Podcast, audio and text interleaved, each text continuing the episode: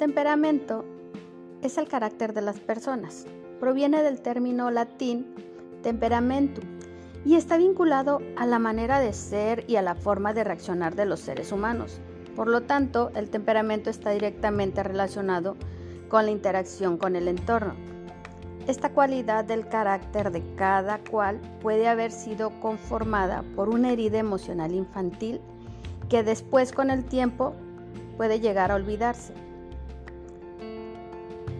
En la formación del temperamento influyen desde luego los genes, pero también ejerce una gran influencia los acontecimientos significativos parinetales y de los primeros años de nuestra vida.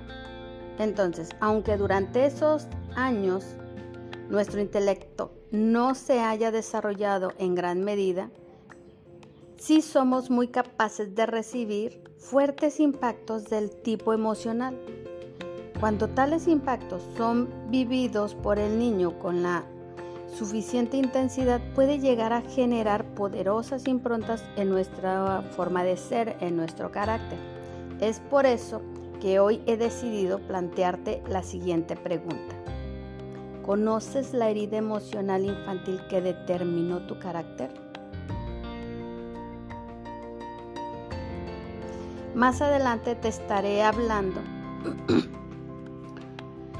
te responderé a esta pregunta y me basaré a los tipos de personalidad identificados en el dominado Enneagrama.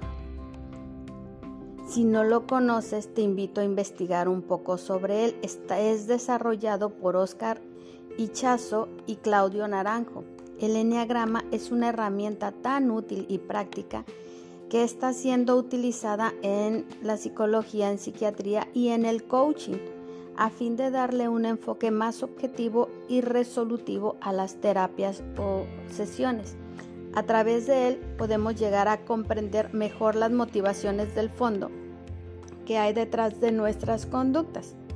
Pues bien, en los siguientes eh, videos te estaré hablando de cada uno de los nueve eneatipos que existen y no me voy a profundizar mucho por el tema del tiempo y el espacio.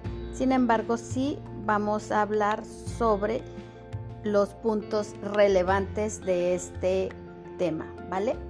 Estate al pendiente de los siguientes, eh, siguientes videos donde te estaré informando.